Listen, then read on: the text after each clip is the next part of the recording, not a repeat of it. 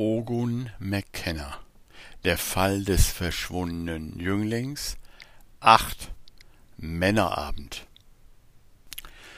Ogun benutzte seinen Schlüssel nicht, da er instinktiv fühlte, dass der Soldat schon da war. Er schellte, und gleich darauf öffnete der Soldat die Tür. Die Begrüßung war kurz, wortlos und herzlich. Owen spürte, dass der Soldat nach dem Arbeitstag etwas Stille brauchte. Und so gingen sie schweigend in die Küche, in der es schon nach Dal, einem indischen Linsengericht, roch. Wortlos half Ogun bei der weiteren Zubereitung der Mahlzeit, indem er etwas Salat machte und den kleinen Esstisch deckte.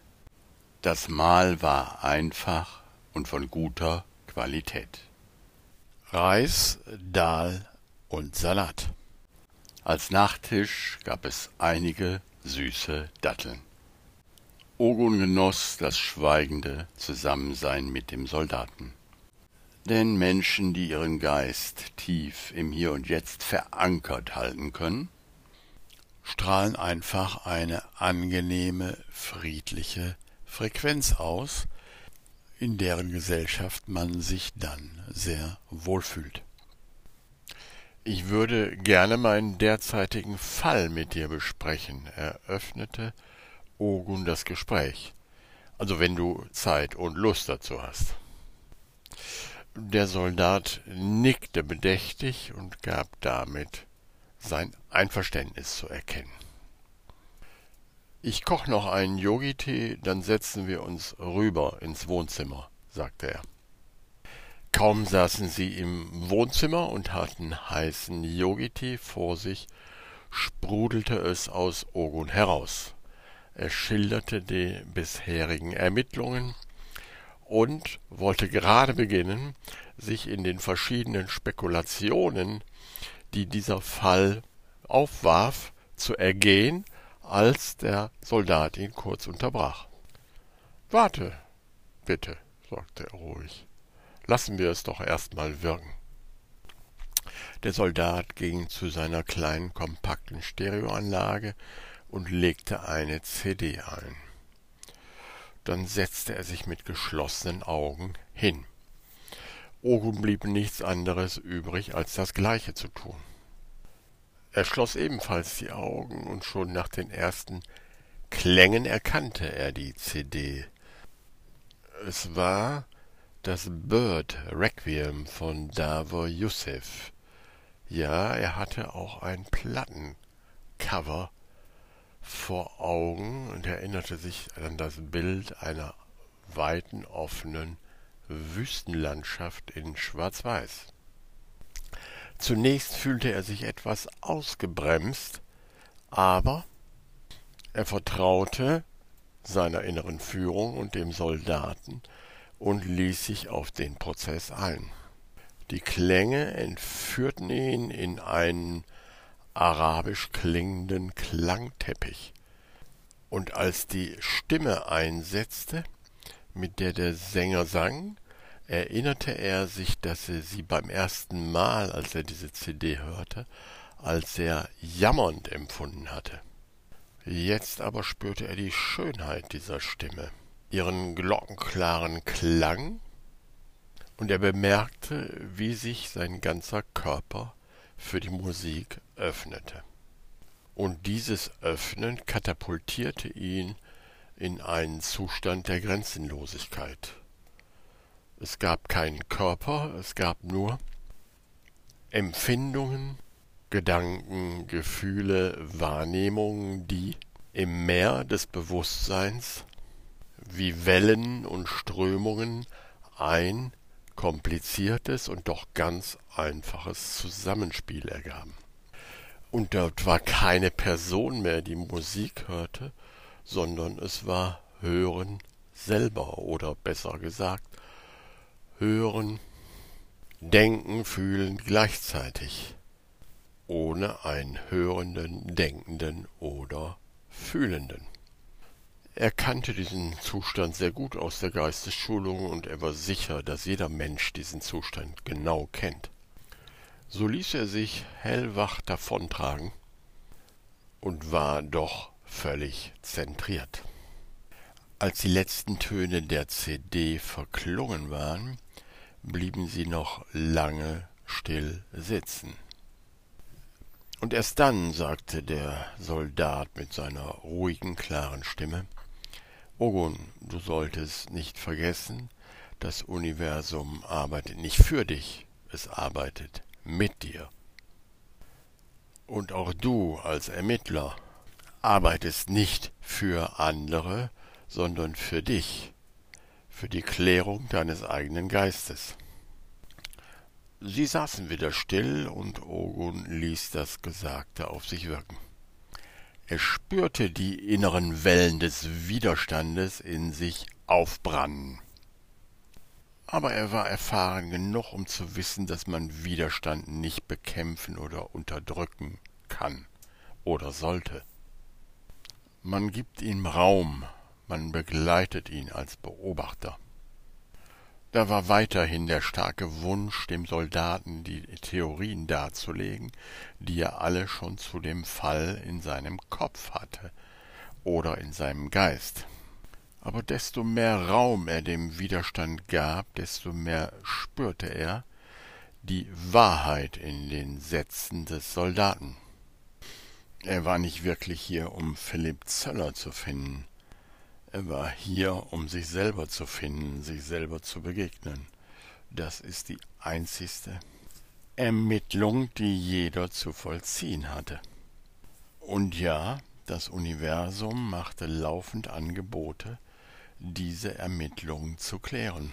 Und diese Angebote zeigten sich in Form von Urteilen und Widerständen gegen das, was ist, in Form von wilden Projektionen und Spekulationen, die zu vielen Theorien führen konnten, wenn man sich darauf einließe. Aber war dies sein Weg? Hatte er nicht selber Ute Zöller erklärt, dass er anders ermittelte? dass er nach der besten Lösung für alle Beteiligten suchen würde? Und zu allen Beteiligten gehörte er offensichtlich als Ermittler doch dazu. So fand Ogun langsam zurück zu einer Sichtweise, die man als systemisch bezeichnen könnte, und die darin besteht, die eigene Sichtweise zu hinterfragen und zu klären und abzuwarten, wie sich das System, in dem man sich befindet oder ermittelt, dann verändert. Er spürte, wie sein Geist zur Ruhe kam, und dies war immer ein deutliches Zeichen, auf der richtigen Spur zu sein. Hier war die heiße Spur. Kümmere dich um deine Widerstände im Geist, und dann schau weiter. Er öffnete die Augen, blickte den Soldaten in Ruhe an und sagte einfach nur Danke. Der Soldat lächelte und sagte Da du ja noch mit dem Kurs arbeitest, könnte das Kapitel Der ungeheilte Heiler für dich hilfreich sein. Ich gehe jetzt zu Bett, denn ich habe morgen früh um sechs Uhr schon den nächsten 24-Stunden-Dienst. Wir haben im Moment viele Ausfälle und Krankmeldungen durch die angespannte Situation und ich glaube auch durch die Impfungen, die offensichtlich nicht allen gut bekommen. Wie auch immer. Fühl dich wie zu Hause und leg mir, wenn du fährst, einfach einen Zettel hin. Danke, sagte Ogun. Schlaf gut, ich lese noch ein bisschen im Kurs. Ein Kurs im Wundern lag griffbereit neben dem Sofa. Ogun zog sich in das andere Zimmer zurück, um sein Lager zu bereiten und nahm den Kurs mit. Er schlug ihn auf äh, am Kapitel 9 Absatz 5 Der ungeheilte Heiler. Der Vergebungsplan des Ego wird viel öfter angewendet als derjenige Gottes, las er. Das liegt daran, dass er von ungeheilten Heilern ausgeführt wird und daher vom Ego kommt. Wir wollen jetzt den ungeheilten Heiler sorgfältiger ins Auge fassen. Definitionsgemäß versucht er etwas zu geben, was er nicht empfangen hat. Ist ein ungeheilter Heiler beispielsweise Theologe, so fängt er vielleicht mit der folgenden Prämisse an. Ich bin ein elender Sünder und du bist es auch. Ist er ein Psychotherapeut, so beginnt er eher mit der gleichermaßen unglaubhaften Überzeugung, dass Angriff für ihn wie auch für den Patienten wirklich ist, aber dass er für keinen von beiden eine Rolle spielt. Ogun legte das Buch zur Seite und sagte sich Oder der ungeheilte Ermittler geht davon aus, dass etwas verschwunden ist, was er suchen muss. Wie aber könnte in der Welt des Geistes etwas verloren gehen? Formen können sich ändern, aber der Geist selber kann nicht verloren gehen. Philipp Zöller ist offensichtlich auf eine Heilungsreise gegangen und der Fall ist eine Einladung, ihm auf dieser Reise zu folgen und ihn zu begleiten und dabei auf seine eigene Heilungsreise zu gehen. So will ich morgen früh starten.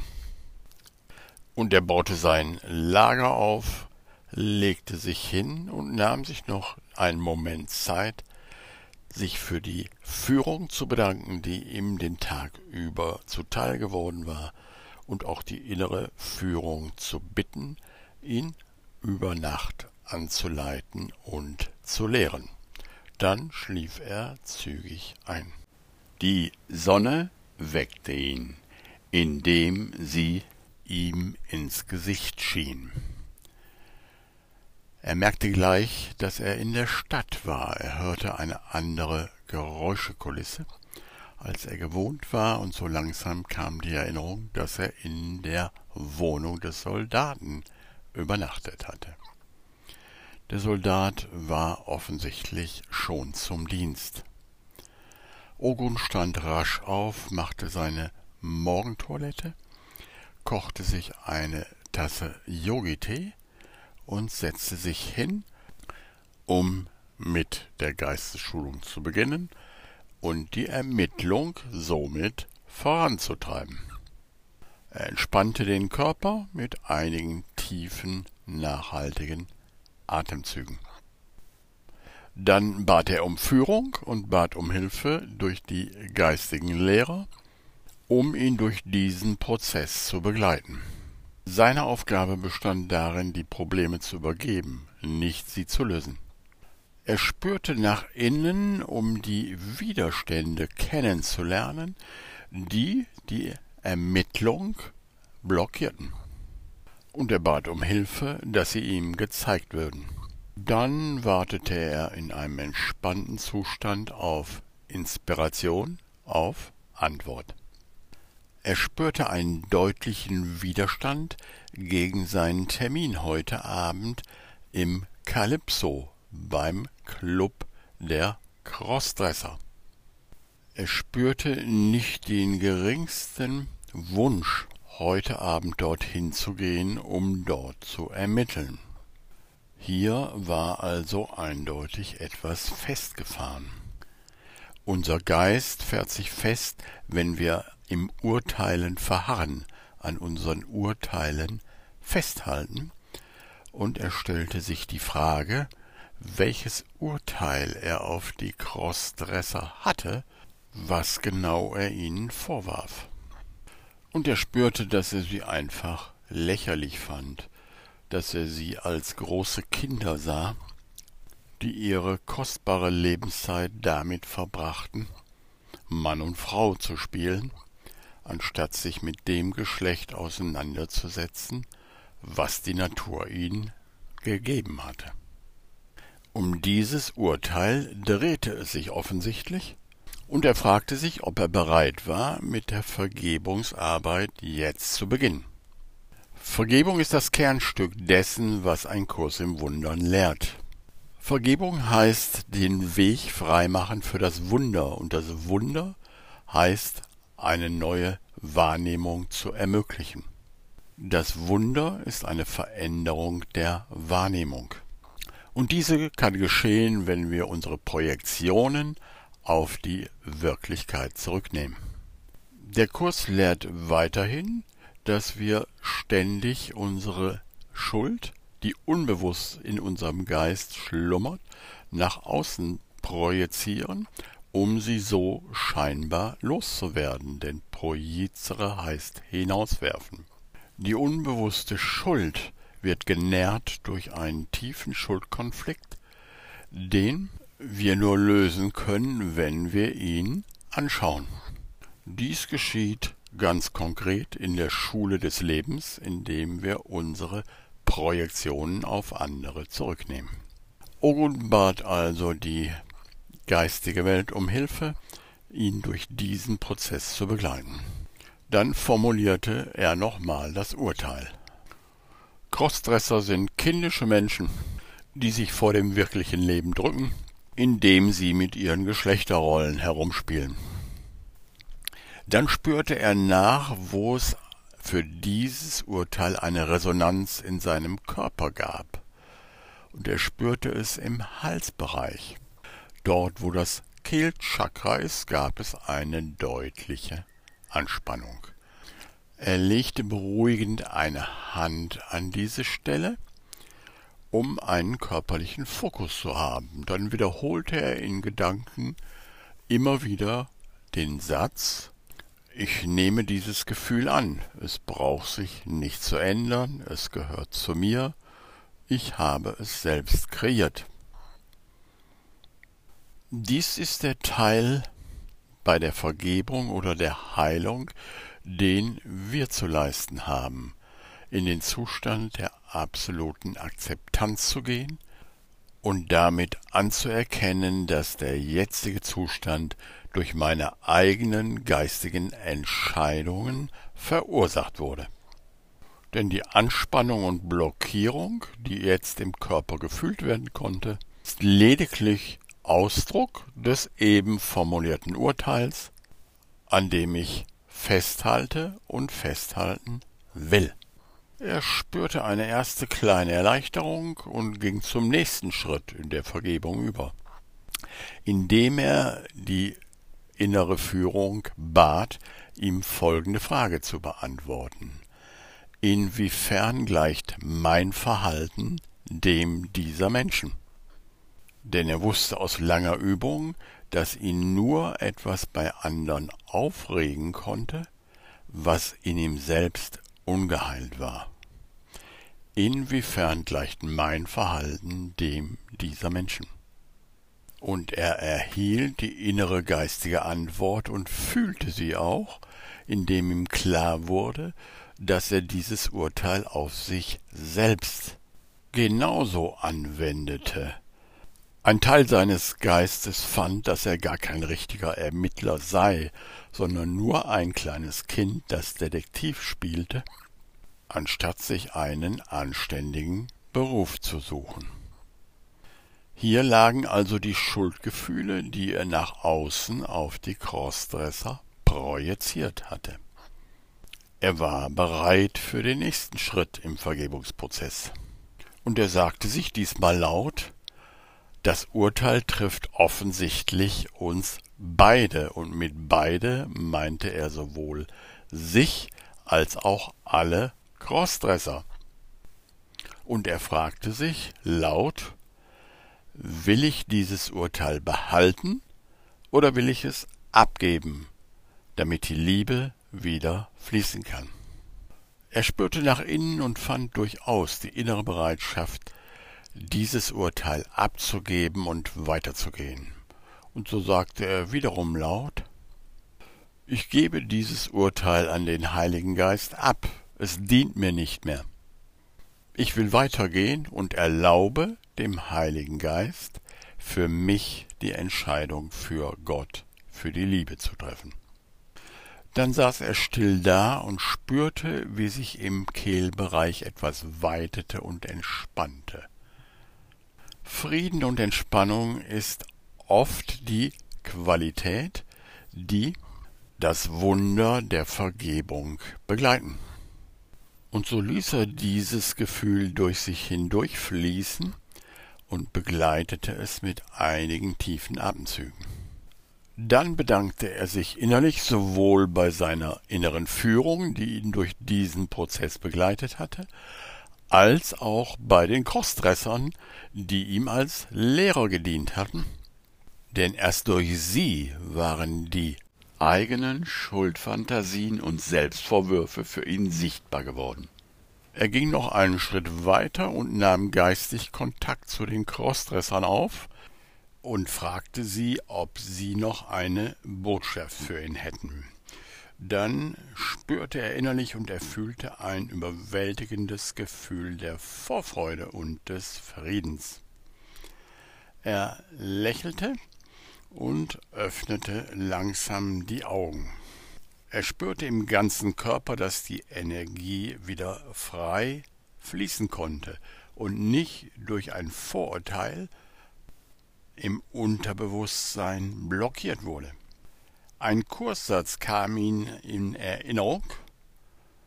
Die Vergebung könnte eine Art glückliche Fiktion genannt werden eine Weise, in der die Nichterkennenden den Graben zwischen ihrer Wahrnehmung und der Wahrheit überbrücken. Ja, in der Tat, so war es. Das Wunder, das Wunder der Vergebung ist nichts anderes als eine Wahrnehmungsänderung. Denn dies, was wir wahrnehmen und Welt nennen, ist nichts anderes als unsere unbewussten Wünsche nach außen projiziert. Die Welt, die wir sehen, ist das äußere Abbild eines inneren geistigen Zustandes. Er nahm diese Vorfreude auf den Abend mit in den Tag, machte sich ein gutes Frühstück und wusste, dass er noch einiges vorbereiten musste, denn er wollte sich ordentlich präsentieren heute Abend. Außerdem musste er kurz über den Soldaten feststellen, in welchem Hinterhof genau das Kalypso residierte. Und laut sagte er Kalypso, ich komme.